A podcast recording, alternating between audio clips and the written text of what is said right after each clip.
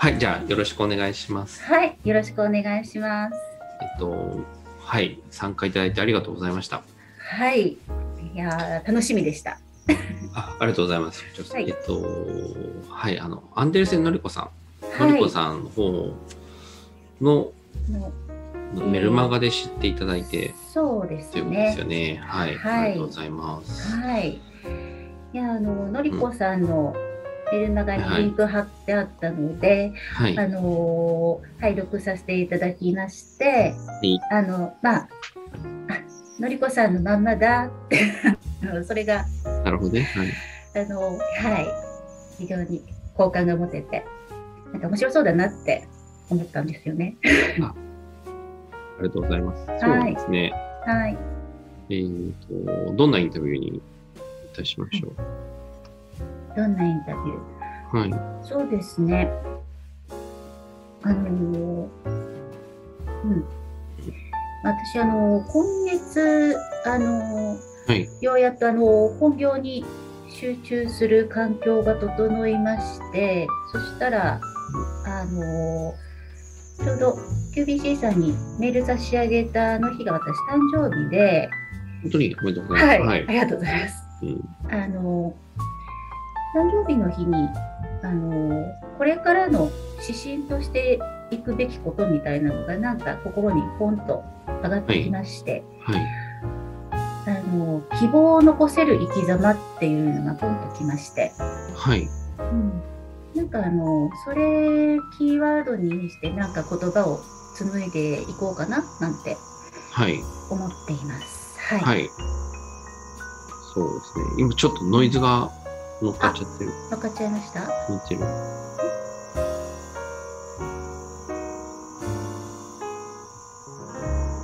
何ノイズですか？何もですかれ今特に何もしてない。何もしてないですね。PC マイクですかね、これ。これは、えっ、と、イヤホンつないでますけども、はい。あ、今止まった。また？はい。はい。なんか原因わかりました？あ、わかんないです。なんだろう。あ、本当に？あ、はいわか。りました。まず大丈夫です。はい。はい。すいません。そうですね。あ、事前大丈夫ですよ。そうですね。あ、そうですね。えっ、と、うんリラックスしていただけたらと思いますリラ。ックス、リラックス。はい。よろしくお願いします。よろしくそうですねお願いし。ます。あはい。えっと、今何をされている方なんですかね？私はですね、肩書きとしては、スピリチュアルコンサルタントという肩書きなんですけれども、はい。あのヒーリングとかもやるんですが、そのはい。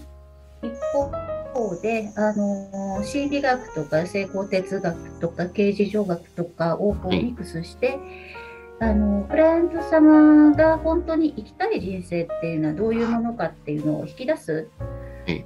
サポートをしてます。はい。なるほど。どれぐらいやられてるんですか？あーでもちょこちょこ 3, 3年弱ぐらいになりますね。あ、なるほど。あ、でもそんなにめちゃくちゃ長いわけではない。わあーないです、ないです。あはかりました。そうい。ですね。どうです？スピリチュアル。私、正直、そのスピリチュアル界と、まあ、はい占い好きな、好きですぐらいだったんですね。あーはい。あの、有料のはい。占いをやるぐらいの人間になってですそれもはい3、4年に1回ぐらいね。あはい。時間3000円とかそういうのがあるの。でもまあ、このインタビューで割とお話しさせていただくようになり、はい。あの、必要不可欠なサービスだなとは思うようになってるんですね、実は。あ、ありがとうございます。絶対必要だと思うんですよ。で、まああそういう中でどどうです、どうですか？そのあスピ、リ界は。はい。スピ界は、スピ界は。スピ界ですよね。うんうんスピ界全体、カスピ界みたいになってます。そうそうそうそうそう、そんな。そうですね。あの、実はですね、あはいの、そう、どっから話そう。あの、私自身がスピリチュアルな能力っていうのを生まれつきちょこっとあって、はいであ。のそれはかまああのあまり大っぴらに言ってもあの変な人扱いになるのであの、はい うん。あの封印して封印したまま墓場に持ってこうと思ってたんですけど、はい。はいはい。で、まあ、自己否定を、まあ、いわばしている状態で生きてましたら、はい。あの20代に入って、あのえーカルト宗教にちょっと引っかかりまして、20代の頃。はいはいはいはい。そこから20年ぐらいはずっとそこにあのハマりっぱなしで、20年も？そうなんですよ。だから人生の半分くらいカルトやってたんですね、私。ああ、カルトって言ってもい超有名なやつかな。そうですうね。うん、有名どころでそうしていただければ、これ言えないやつだよね。そしたらね。あー、うん。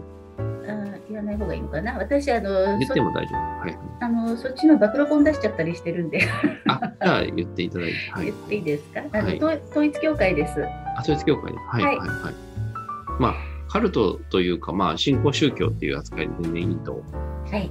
思うんですけど、そういう私なんか、かと思った時に、中立的な意味で言うと、はい。全然、はい。そうですね。はいはい。そうですね。まあ、中身は大変、あの、大変なので。はい。はい。はい。はいで、まあ、あのまあ、そういうこうあのスピリチュアル界の、えーまあ負の部分をすごく肥大化させたところに人生の半分くらいいまして、うん。はい。はい。うんはい。であのスピリチュアルって必要なんだけどこれではないさあどうしようというところであの、ああ、なるほどね。うんそうですね。そうあそうなんですよ。うんうん。必要なんだけどね。うんそう。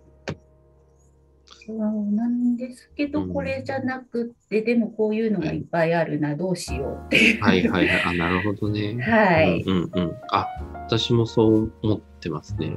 あ、あの。ーはい。結局そのお金儲けにすごい利用されてしまう部分が、これは統一教会さんのことを言ってるわけじゃなくて、全般的にそのはいスピリチュアルなものっていうのは必要だと感じているんですけれども、はい。それは非常に、あのーえっ、と、誰にでもな、その科学的じゃないんですよ。うん。でも必要なものなので、はい。ちょちょちょっと話していくと多分明確にはなってまあ、そういうものだから、お金儲けに非常にね、はい。悪用されやすいところを、うんうんこれ特定の宗教を指してるわけじゃない、されてないんですけど、はまあ、多分そういうふうな、あの、ことを、あの、うん。を見てきたことがあるっていう、統一教会ではなくて、うん。はい。はいそうね。はい。うん、そうなんですよね。こうどうしてもあの何かしら宗教をこうあの、なんていうかこう杖じゃなくってすがるものとして使ってしまう方とこうすがらせる人の共依存はいはい関係で、はい。うん、はいはいはい。成立してしまうんで、はい。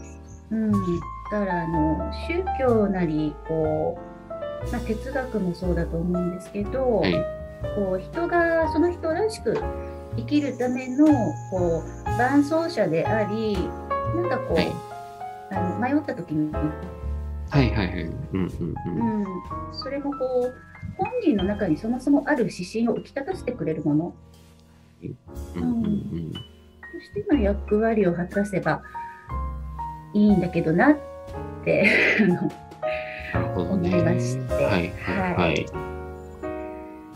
で何かこうあの私も統一教会の中でこう、はいまあ、あそこはあの競技的にこう自分を否定しろっていうことをすごくあの強調されるので、はい。はい、なのでこ常に？うそうですねそうですそねの、ああ、そうなんだ。はいはいそうなんではい。すよね。うんうんうんうんだからこう私も相当我が強いのか分かりませんけれどもやっぱりこれは違うってなって、うん。うんうんうんうんうんうんうん。でに、二世？はい二世、二世信者？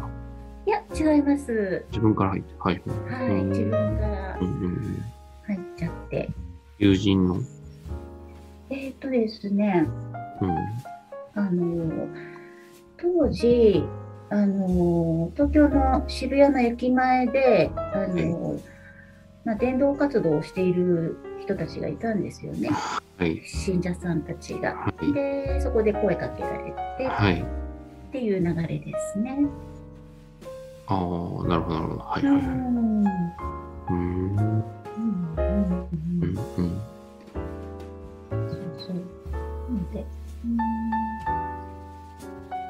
あ、ごめんなさい。話遮っちゃって。はい、はい。あ、いえいえいえいえ。うん。うん。で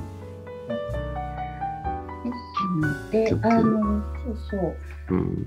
えーわかりました。じゃあ、うん。どうどうしましょう？その、はい、はい、えっ、と、トピックとしてはい。何を話したいっていうのを今ちょっと整理するとどんな感じですかね？そうですね。うん。あの、まあ、いろんなことがありつつも、はい。こう、うん、今の私は、えーまあ、ずっと否定してきた自分のスピリスピリチュアルな部分っていうのを肯定して人のお役に立とうとしている、はい。はい。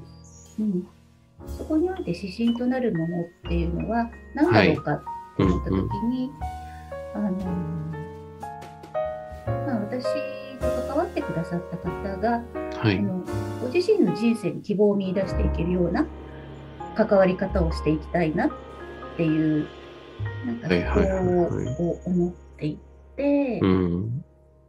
で、えーまあ、それを思ったのが、まあ、あの私があの勝手に心の師匠と思っているお坊さんがいまして、はいはい。仏教と？ど日本の人？そうですね、うんうんうんうん。日本人で、はい。あのタイのあのタイのお寺で出家してお坊さんになってタイで修行してた方なんですよへえね。。はいはいはい。はあ、なるほどね。はい。うん。あのうん出家するまではあの、その方はご自分で事業をされていてそれこそあの、もう奥の金を転がしてたような方なんですね。なるほど。はいはいはいはいはい。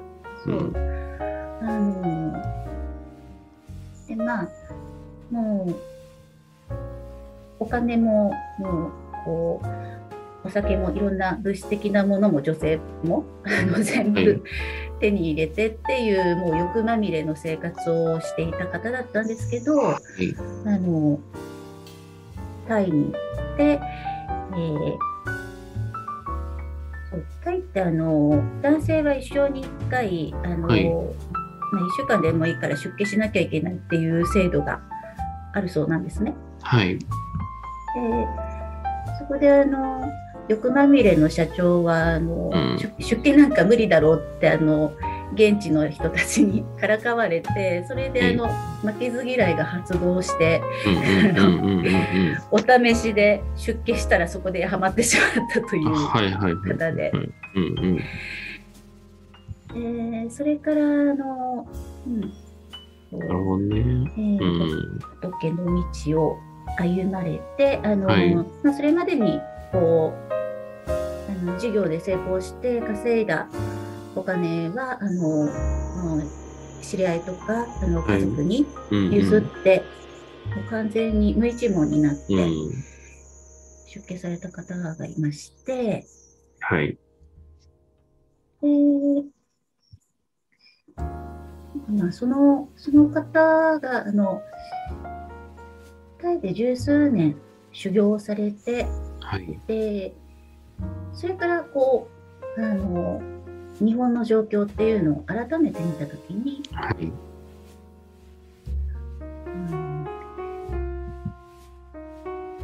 まあ自分たちの世代が作り上げた日本という社会であの子どもたちの自殺がありうんいじめがあり不登校があり、うん。もう非常に息苦しい社会の中で子どもたちが育っているはい。っていうのをあの、まあ、見過ごすことができずに日本に帰ってきて、はいはい。いくつぐらいの方が多いですか？えー、ともう亡くなられてるんですけれども、はい日本に戻ってこられた時がもう60過ぎてらっしゃったですね。うんうん。はい。うん、大きくなくなっそうですね。されて、で、あの、た。あ、じゃあ、なな何歳ぐらいで亡くなるの？えーとですね、70いくつかな？じゃあ、10年ぐらい前に来られて。そうですね。はいはいはい。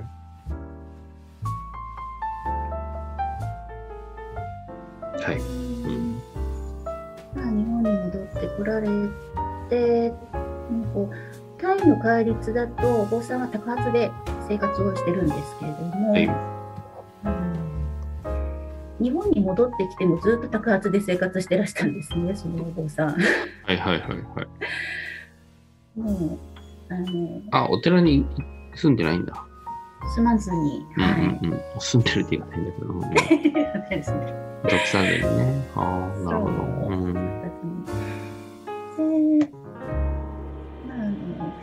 日本の知り合いに声をかけてこう、うん瞑瞑想会をやりたいからっていうふうに協力してもらったりとかしながらあの、えー人の悩み事の相談に乗ったりとかしながら、はい。うん一生を終えていかれたんですけども。はい。そうあのその方の生き様を見てたら、うん。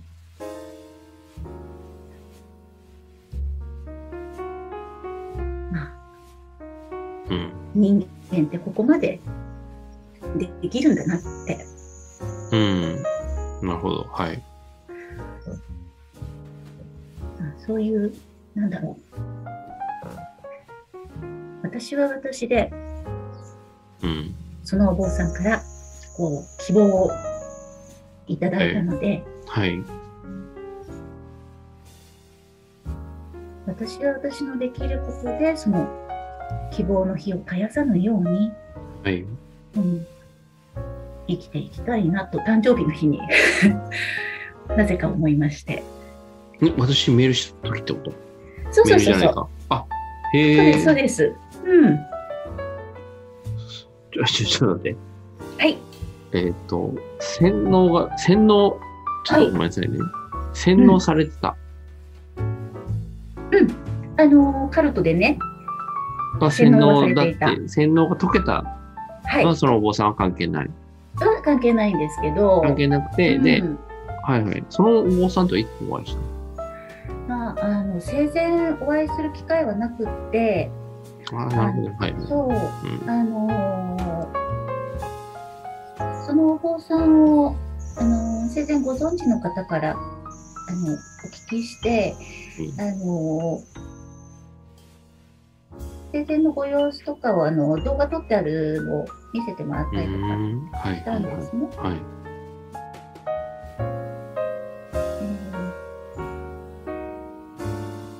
それ検索していい人なんですか？ああ、大丈夫だと思います。ななんて、なんて方藤川清弘さんっていう方なんですけど、うん。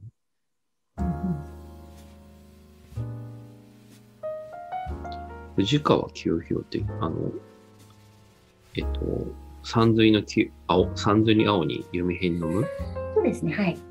はいはい。あ、いるわ。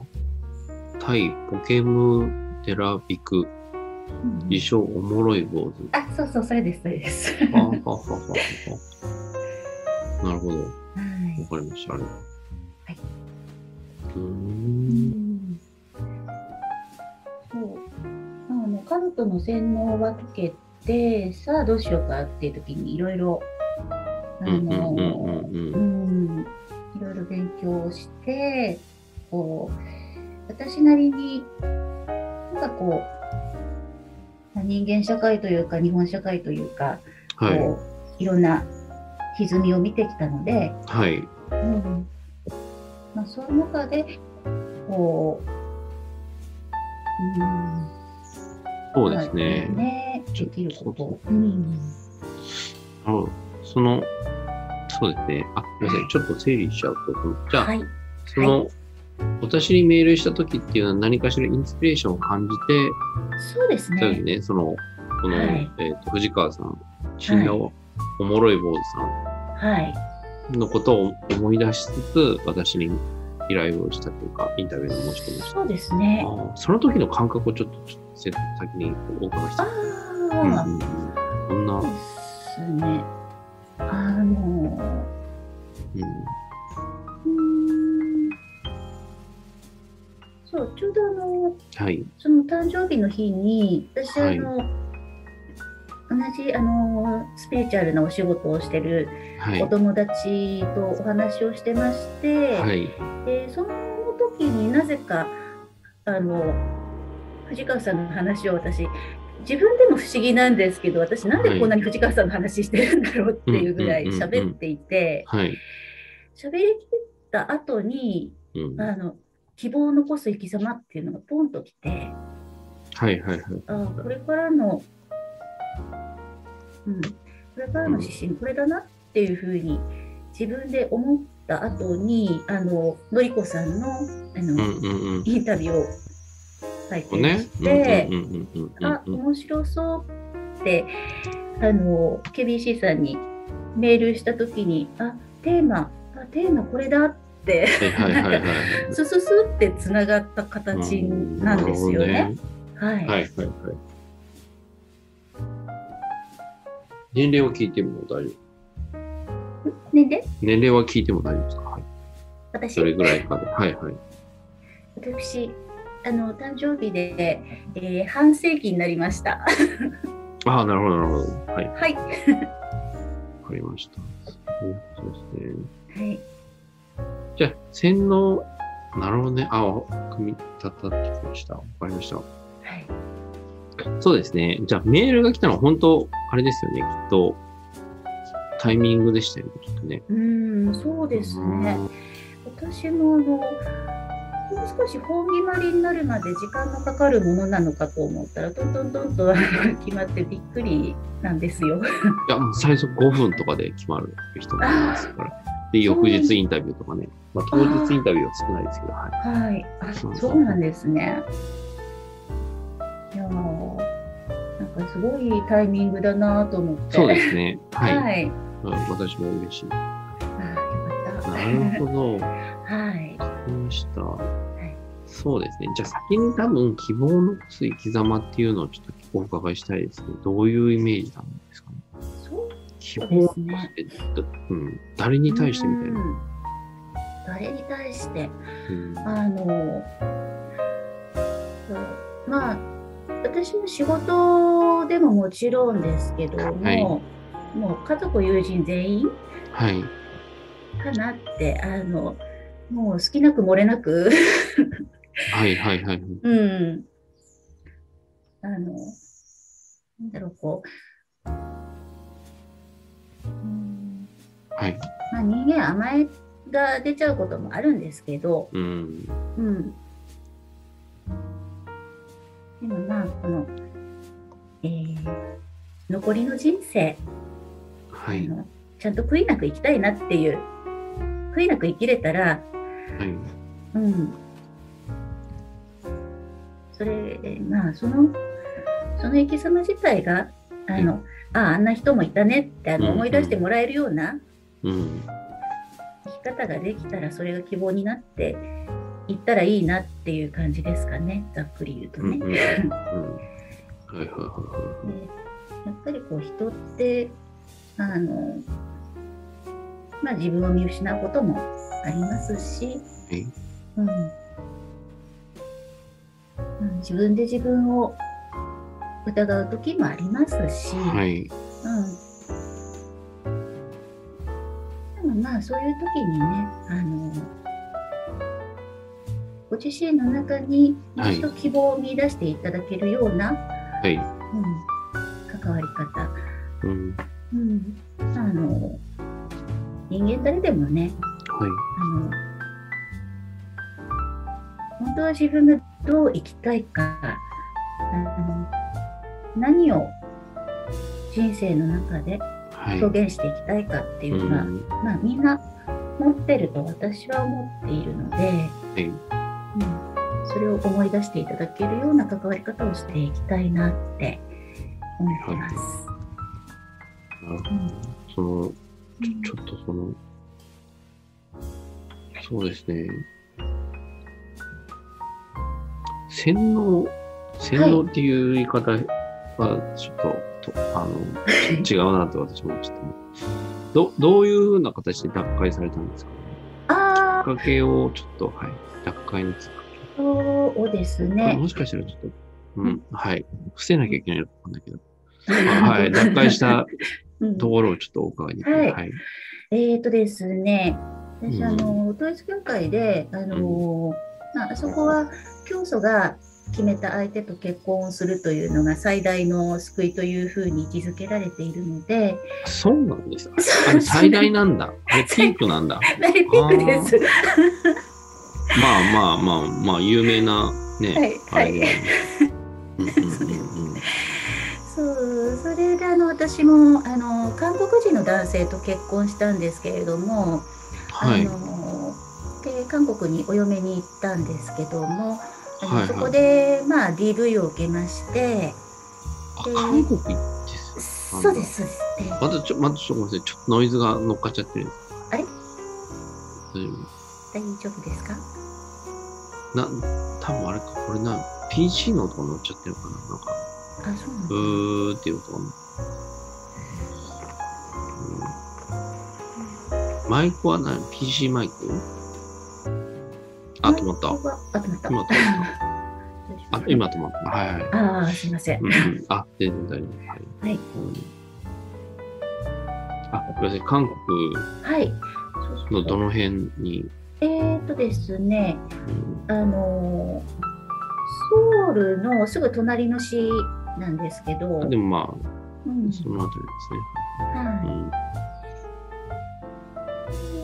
まあ、5年ぐらい暮らしてたんですが、DV 受けまして、DV ってどれぐらいの DV?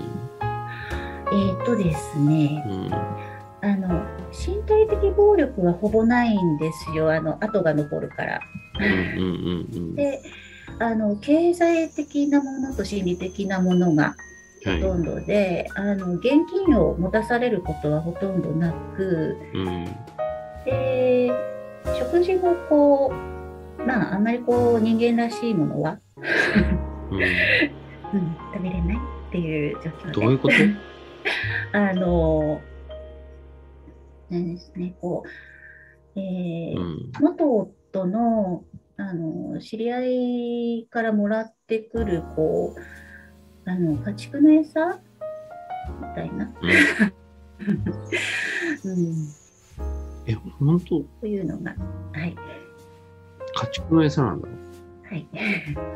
すいませんうん。そうですね。ご飯は一緒に食べないの？うんあのそう。元夫が友達と一緒になんかこう焼肉食べてたりするのを私は外されるみたいな、そういうそういう感じでほぼほぼご飯一緒に食べに行くみたいなのは、うん。ないですね。うん。家でご飯食べてるって？うん。そうですね私は家でうん。そういうのを食べ、うん。で彼は彼でうん、あの好きなものを食べているというああ、なるほど。ううんんうんんうんんうううんうんそんな感じうんうん。ね。でも何を食べてたの？あどっちかですか？あ、その、榊さんは何を食べて私はですね、なんかもう、えー、っとですね、あれがな、なん、うーんと、名前もよくわかんないんですけど、たうん、あのー、なんかこう、えー、豚ちゃんとかの、うん。うん。あのー飼育し、飼育してるところにまかれる餌あるじゃないですか。粉っぽいやつ？そうそう、粉っぽいやつ、粉っぽいやつ。うん。ああいうの。ええがうん。うん。なるほど。うんうんうんうんうん。ごめんなさい、ななんかね、辛い。いえいえ、いえいえいえ。ね、暴露本書いちゃってるからいいですけどね。そういうの書かれてるんだ。はい。うーん。暴露本とか、まあ、わかんない。それはわかんない。そのまあ、一つの結婚の生活の話だとは思うんですけど。そう形そうなんだ。そういう形。うん。うん。えー、どういう扱いなの？あーだからこう、うん、しゃ会話は？はい会話は？会話はあの向こうが日本語は全くできなかったので私が韓国語をあの喋ってましたけど、はい。生活っていうかさ、その、あれは、うん友人とか、その、そういうのあるじゃないあ生きるって。うん。ーでもあのほほとんどが、うん、あの教会絡みのつながりあの人たちなんで。はいはい。うん、だからこうあの、まあ、どんなにこう客観的にひどい状況であってもはい。あの、まあ、競技を正当化する理屈でこう丸め込まれるので。はい。うんうーんうん、私はこれを耐え忍ばなきゃいけないんだろうかっていう。はいはいはいはいはい。はい。それをうん結婚20代の？そうですね、だったの20代で、で、えー子供が生まれて、あうん。の、えー、2人目の子供を産んで、もう、もうこの子たちをここに置いておきたくないってなって、うん。あの、日本に帰ってきたという状況で、ただまあうんうんうんあの日本に帰ってきてあのそもそも私社会に適応できてなかったんでもともと。もともとがだから結局あの教会しか行くとこがなくってちゃんと、まあ、日本に戻ってきてちゃんと教会から抜けるまでがうん。やっぱりうん10年くらいかかりましたね。うんんそう私あのえっ、と4歳ぐらいから場面緘黙症だったんですよね。うん。うんん場面緘黙症はい。看護師うんしゃしゃべれない。あそうですそうです。はいはい。画面？場面緘黙症あ、画面ね。はいはいはい。はいはい。うんうんうんうんそうなるほどあの、そうずーっと喋れないあの特に学校へ行くと喋れないという状態があの、うん。はい。まあ、4歳くらいからずーっとだったので、うんうんうんまああの社会に適応できないうん。と自分で思っていたので、はい。まあその流れで統一教会に入ってしまい、うん。でもここじゃないとなってやめてと。はい。で、まあ、辞めるときも、あの、うん、いいカウンセラーさんと巡り会えて、はい。はい。あの、まあ、自分の中で、こう、あの、教会のこういうところは間違ってるよなってあの思いながらも誰にも言えなかった部分っていうのをうん。あのカウンセラーさんが全部肯定してくれたのでうんうんうんうんうんああ私間違ってないじゃんってそこで。思えたので、うんはい、いや、そう、カウンセラーさんはどうやって知り合ったでは、えー、っとですね、うん。なんだったっけな。うーん。そうそのカウンセラーさんも、あのーちょっと教会と関わりはありつつも、あのー辞めたい人はあの、ちょっと隠れて後押しをするような 動きをしていたので、はい。うん、あのそういう方だと知らずに紹介した人は紹介してくれたかもしれないんですけど、はい。あのまあ、ごめんなさい。またもうちょっと、その、あの、ま、ノイズが。あマイクのあれなのかうまくないなのか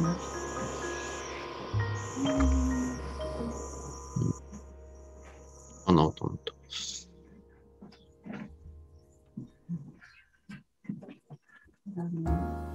うん。捨てる神あり拾う神ありなのかうん。まあどっかしらにこうあの道を探せば必ずあるなというのが、うん、私が生きてきて感じている実感ではありますけども、はい。なうん、るほどね。はいご両親は？両親はですねもう他界してますけども、うんまあねそうですねまあいわゆる機能不全家族だったんでうーん。まあ父はあの、アル中であの、はい私が5年生ぐらい5年6年うん。あたりからもうほぼほぼあの飲んだくれて寝てる状態というのが、うんうんうんうん。。はい常でしたしはい。で、まあ、母がボロ雑巾みたいになりながらこう働いて育ててくれましたけど、うん。うん、でもまああのー私からするとあの、はい。うん。こうまあ辛かったら離婚してこう新しいあの出発をすればいいじゃないって思ってはいたんですが、うん。母はそれができなかったんですよね。うんうんうんううん。ん。まあまあこう母もいっぱいいっぱいの状態の中で、はい。うん。なん。かもう、うーん、うん。ま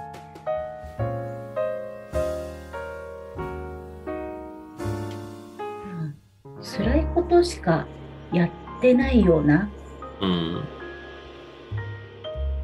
両親を見て育って、はい。うん。なんか人間これで終わっちゃいけないよなって。うん。うん。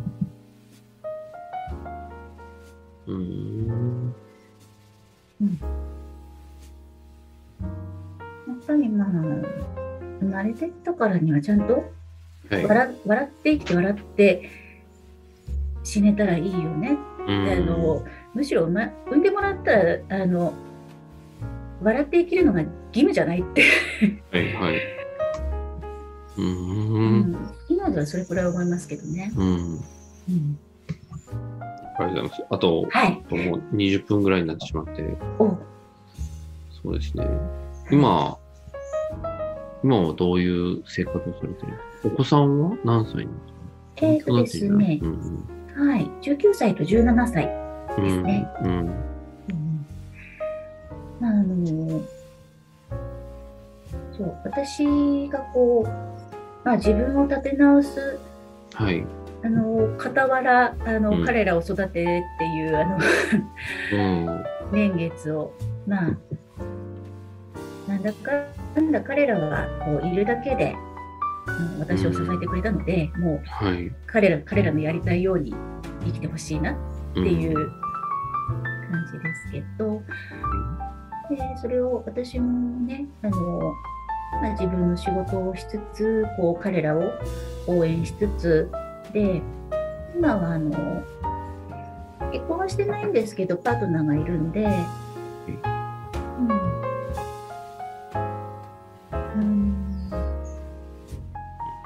パートナーと子供たちとなんかあのチームみたいな感じでうん。やってますね。うん。うん、パートナーも仕事のことにもすごく理解はあるし協力的なんで、はい。うん、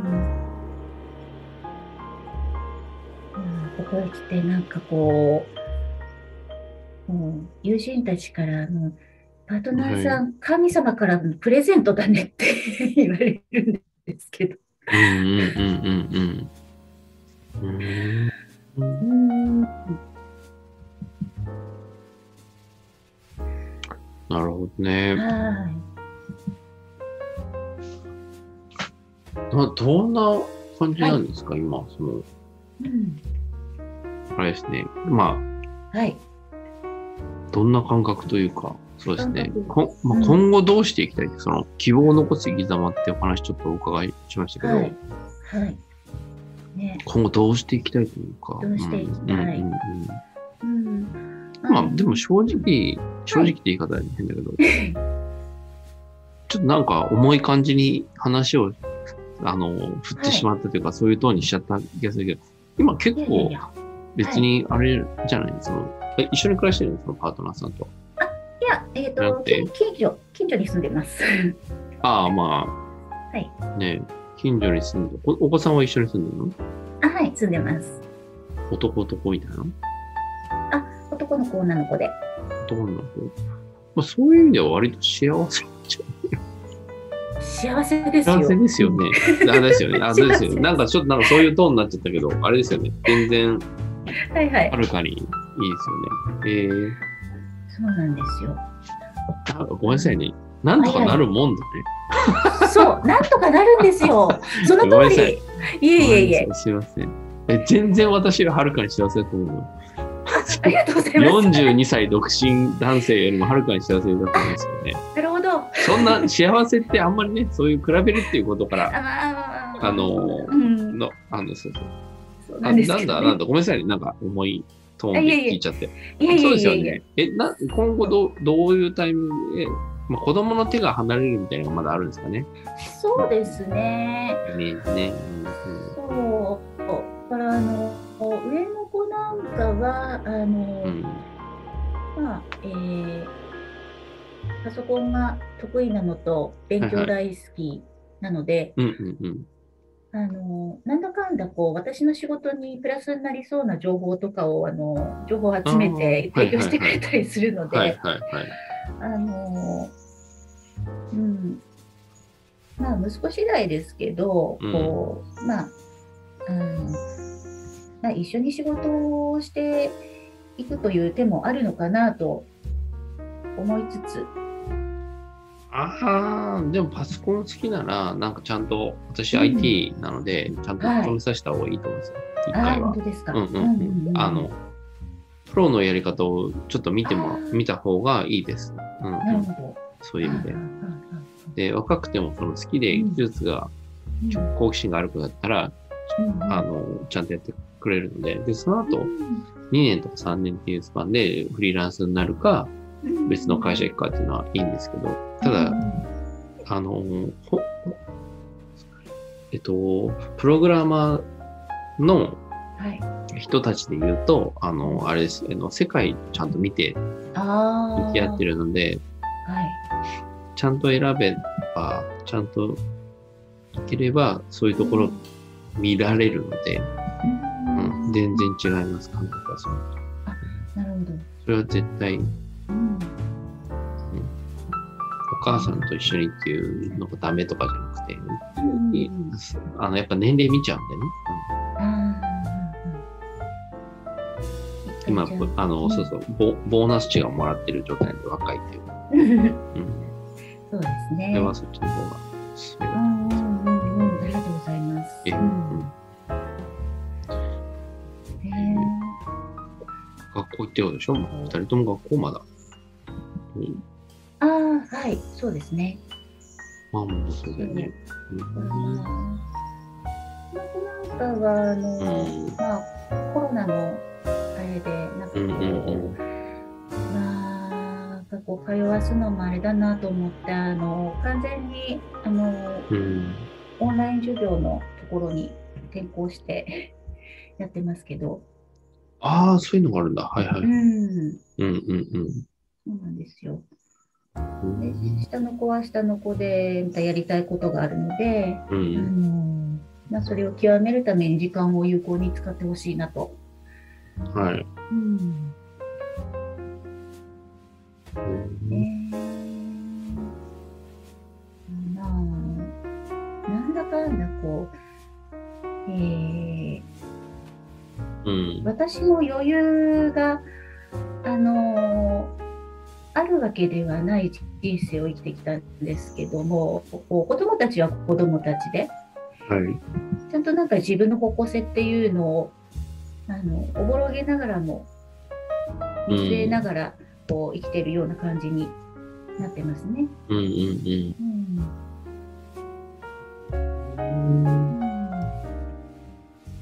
そうですね。なんか、こう、こう、人生をこうしていきたいんだみたいな、そのうんの具体的にそのあります？えー生き様を見せたいっていうところですけど。うんうんそうですね。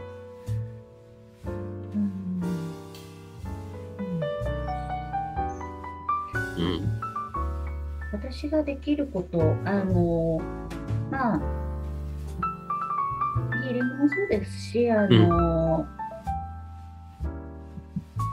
いろんなこう、心理学なり、説法哲学なり、刑事上学なりのレクチャーをしていきながら、こう、あらゆる観点で、こう、クライアントさんの人生をこう見つめ直す、その現場に立ち会いながら、あの、クライアントさんが本当に生きたい人生っていうのをこう引き出してそれを形にしていくそれを後押ししていくそれをあのはいただしただ仕事だからではない。うん。まあそれが私ですっていううん気持ちではい。やり続けていく、うん。それがこう、うん。まあ私は、うん、どんな人もはい。うんまあ、なんて言うんだろう。どんな人も笑って生きられる社会うんでであってほしいなって。で、そのためにうん私ができることって、それだなっていうのに、はいようやっとたどり着けたので、うんもうそれを、あのーまあ要は自分を裏切ることなく、はいはいはい。突き進んでいく。っていうところですね。うん。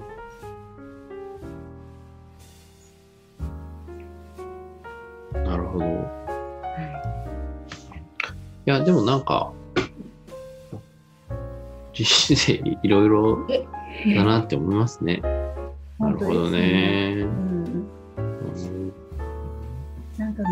えらい遠回りをしたようでもあり、全部必然だったようでもあり。うん。なるほどまあそうそうですね。うんうんうん。うん。まあ QBC さん。があの話しやすい方でよかったです。ああ、ありがとうございます。ありがとうございます。そうですね。さすがに。まあ、全然聞いてるだけですけれども。はい。何ですかね。話しやすいってどういうことなんですかね。これがねうん、よく言われるけど、全くうん見当がつかなくて。うん。あ、本当ですか？うん、その、うん。嫌われることだってあるけど、私も。え、そうなんだ。はい、わかります。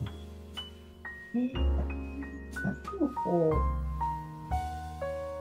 う、うん、はい。分は自分というスタンスがきちんとできてらっしゃるんだろうなっていう気がします。あ、そうですね。うん、あ、なるほどね。うんうんうんそう、だからこう、変にね、人を否定することもないし、うん。うん、まあ、それはそうですね。全く、ある意味関心がないという感じ。インタビューしてるけど。いや、でもそんなんないですね。えっと今回のことに関しては、でも、あれですね、カルトっていうものに対してやっぱり興味があるので、どうだったんだろうなっていう。うん。なんか、でもそうですね、やっぱ100人お話をお伺いししてると、やっぱこんなことでやっぱり人生変わってしまうんだな、みたいな。ああと、オープン性だと思いますね。さっき言った、その、あ、はい。人は人、私は私っていう考え方うんはじゃない人はほとんどなんですよね。9割ぐらいやっぱり自分の考えと同じじゃないとちょっと距離を置いてしまったりするんですよね。い。うん、そうですよね。何なんだろうな。まあでもしょ、それはなんか、そっちの方が行きやすいのかわかんないですけど、まあそういう意味では私、だから仲間はいないですよね。うんうん、そういう多分、なんていうのか、何も考えなくてもよくて、うんあ、の、考え方を受け入れてる気持ちよさって確実にあるんじゃないですか。はい。何も考えなくていいようんっていう、自分でね。うんその楽しさみたいなのはないんですけど、まあ、ななくはないですけどね。時々そういうふうにするから、はい。うん、言いなりになってみたりね、する。んで。でもやっぱりその、その部分はちょっと感じますね。うん、うん自分独自の考え方を許すっていう状況が少なすぎるっていうね。ううんん。そうなんですよね。思いますそういうところ、なんか、多分その今やられてるお仕事って、そういうところがあると思うんですよ。自分がうん。おっしゃってましたけど、その、悩まなくていいんだよみたいなね。うん。悩むっていうか、うんどう考えてますかね、そのあたり。そうですね。あの、結局こう、うん、人の人生ってこう自分が紡いでいくものであり、自分の意思でね、紡いでいくものではい。あるので、あの、こう、自分が紡いでいきたい人生というものに対して他人の意見がね、こう、はい。あの参考になることはあってもそちらが主軸になることは絶対ないし、はいあのね、他人の意見を主軸にしたら他人の人生になっちゃうんでねあのだからこう KBC さんの在り方っていうのはうん。ある意味理想的だなと思うんですよ。うんうんう。うんあの私もクライアントさんにこう、まあ、口を酸っぱくしてあの、こう他人に主導権握らせてるよ。それじゃだ そうじゃないよっていうのはうんうんうん言ってるので、うんうん。あの要は自分がどうしたいかっていうことが第一義であって、はいうん、そこがしっかりするから人のことだってうん。あの受け入れたいものは受け入れればいいし、はい。あの距離を置きたいものであれば距離を置けばいいし、はい。あのこうまあ、人と関わりを持つのであればこう相手のことをきちんと理解するというスタンスは必要なんだけれども、はい。うん、それだって自分が自分をしっかり認めているというあの軸がちゃんとないとね。あの、うん、飲まれちゃうからまず自分だよっていう話はしてますね。なるほどね。はい何なんだろうね、そうね。そう。うんはい。ここは、はそのままじゃ生きられないかな、やっぱ頼ったりしないとね。いうん私も実際、その、ついこの数年ってイメージですね、自分の中で。あそういうふうに、人は人、私は私ってこうんう、うん。そうなんですね。そうんれまでのいろいろ紆余曲折があったんですか、お10代、20代、やっぱり普通迷う。うん、それが普通だと思うけど、うんうんうんうん。それに対して自分がなんかネガティブに思ってるわけじゃないけうんど、迷いますよね。まあそうですよね。社会と自分っていうものに対して。そうそう。こう、どういうあり方をしているのが、こう、まあ、自分が本当に、あの、こうだなっていうあり方を貫ければ、こう見つけて貫ければいいんだけれど、それを良しとしない、なんかね、そうですね。あれもあるので、そこでやっぱりこう、いろんな葛藤やらせめぎ合いやら、うん。まあ、うん。それは感じ。今、そのインタビューでやっぱ10、20歳前後の子とかもいらっしゃるんで、はい、そういう人たちと話してるとやっぱ迷ってるなというか、感じるし、ただ、あの、言ったところで変わらないと思うけど、そんな悩む必要ないよとは話したりしますね。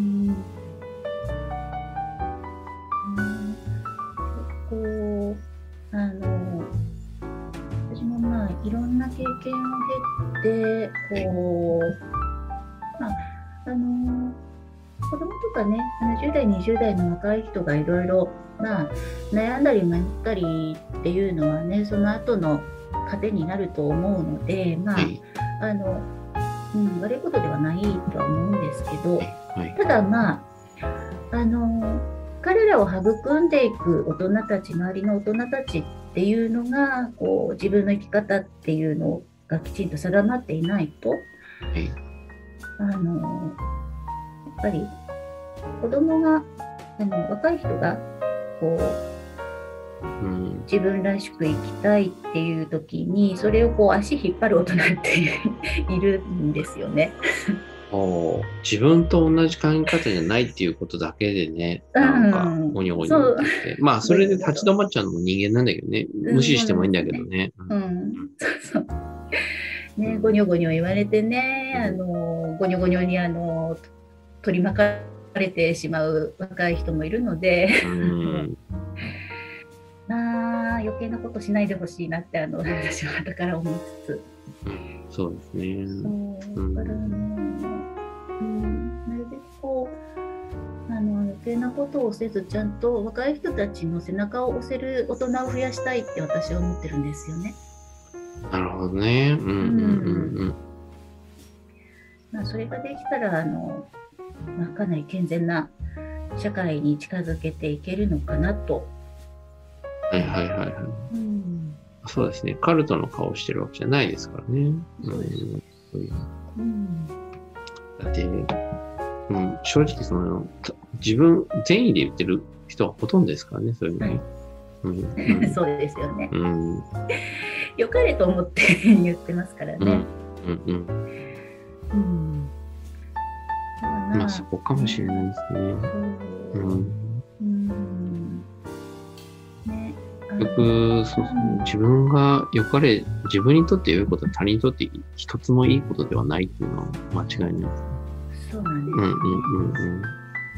あの自分を本当に空っぽにして相手をそのまんま見た時にあの本当に相手にとって良いことっていうのが見えてくるんだけれども、なかなかあの空っぽにしないしできないんで。うん。うんうんうんうんうん本当に難しいなと。うんそうですね。うんうんまあ、まだまだ私は生きてる間やることいっぱいあるなってうんうんちょっとねお話ししながら思いましたけどね。ですか？いや、でもなんか、あれですけどね、えっ、と、別になんか、い、や、正直、あれですね、あの、なんとかなるんだなって思いましたね。うんうん、なんとかなるんですよ 言い方あ。れだけど、うん、うん。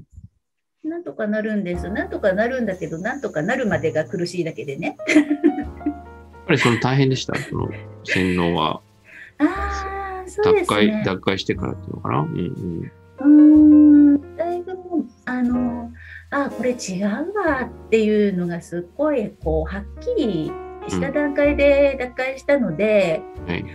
うん、そんなにあのカルトの洗脳はそれほどでもなかったんですけども、ただこうあのそれ以前の育った環境ですごくこうはい。あのまあ、自己否定感の方があの かなり強かったので、あー、なるほどね。うんうんうんうんうんうんうん。やっぱりそこのね、ここの部分と向き合って解消していく、折り合いをつけていく、うんうん。っていうプロセスは、うん、かなり時間かかりましたね。なるほどね。うん、あなんかね、やっぱりその話を聞くよって、その、まあ、近いんですけれども、はい、やっぱり自分と同じようになってほしくないっていう、その、毒、毒親とかその、はい。不幸、不幸、はい、まあ、あのー正直やろうと思ってるのは不幸児インタビューってやった方がいいんじゃないかと思ってる。しくじり先生みたいなね。いや、でも、あのね、いろんなパターンがある中で、確実に無名人インタビューに応募してくる方は、はいの一部に、そのはい自分の不幸を話したいという方がいらっしゃる。ああ、そうなんですか。失敗したっていうことを、はい。えーで、ほ他の人がこれを知っていたら同じようにならないんじゃないのかっていうね、あ期待を込めつつーお話しされる方が多いです。うんうんで、まあ、話してるんで、まあ、大体今いい状態の方が多いんですけど、本当に今もうん悪い状態の人もいらっしゃるんですけれうども、んはい。まあ、まあ、いいんだよね。60過ぎの、はい。60過ぎでニートって別にもうニートじゃなくないとか思ったりするけど、そうですね。うん、まあ、あ離婚して子供と会えないみたいなこと言ってたんだけど、うん。別にそれはもう、んそれはしょうがないだろうと思う。で、うん。例えばでも20代後半女性でニートですとかっていう子は、やっぱり心配だよね。うん。まあ、実家にいるからなんだけど、まあ、どうとでもさ、これからなるけど、うん。大変だったですね。ねまあ、でも本当、うん。本は、い。あの、ページに乗っかってらっしゃるんですかね。そうですね。あの、人向けてなかった、あの、アマゾンの Kindle で出しております、あの、ホ隣のカル。はい、ホームページに、隣、ホームページにある？あホームページに今載っけてなくって、あ、ないね。はいはい隣のカルト。はい、隣のカルトというのを出しております。カルトの子って、あの、有名な本？あれ、ご存知？あ、カルトの子、カルトの子だっけ？カルトの方が好きなんですね。あ私も。え、それも、あのーうん。脱会された方の本ですか？カルトの子はね、はい。えっと、えっと、オウム山岸ズム、あなんか割と、あの、な何個、何個もある。あうんうんうん。あ、あと、その、子供が入会されたパターンですね。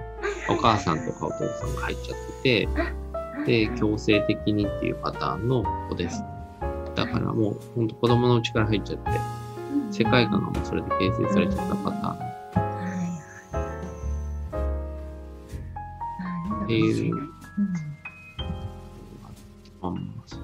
そうですね、ありがとうございます。こちらも紹介させていただいて、はい。あ、ありがとうございます。最後に言い残して、言い残したことがあれば、は い言い残したこと。いや、あのー本当に拙い話をあのうまいことを聞いてくださって本当にありがとうございます。貴重なお話だと思います。はい、はい、ありがとうございます。いやーなんかね、あのーまあ、いろいろこう何を話そうかなと組み立ててはいたつもりですけれども、あのはいしっかりこうあの QBC さんのあの雰囲気と話術に乗っかって、すっかり安心しきって何を話そうとしたのか忘れていた私がいました。申し訳ございません。ややそうそうそうはい。ただのおっさんですからね。はい。そうですね。あのうんまあ、せっかくのこの機会をいただいたので、あの、はい。まあ、まとめとしては、あのうんまあ、どんな人でも、あのはい前を向いて、うん。あの、まあどんな泥沼だと思ったとしても、うんあの泥沼ってあの抜けようと思えば抜けれますし、その、はいそこに居続けようと思えば居続けることだってできるし、はい。あのどっちを選ぶかは自分次第。はい。うん、であの抜けようと思えば必ず方法ツール、えーと助けてくれる人うんうんうん絶対いますからうん。はい。で私もあのまあ泥沼のドロドロはあれなんですけれども一応そこから抜け出してあの本当にこれからどう生きていきたいのかっていうことをきちんとはい。見定めていきたい方のお手伝いはさせていただいてますのうんで、うん。はい。あのうん。うん。そう。求めよさらば与えられるあのイエスん。うんの言葉ですけど、は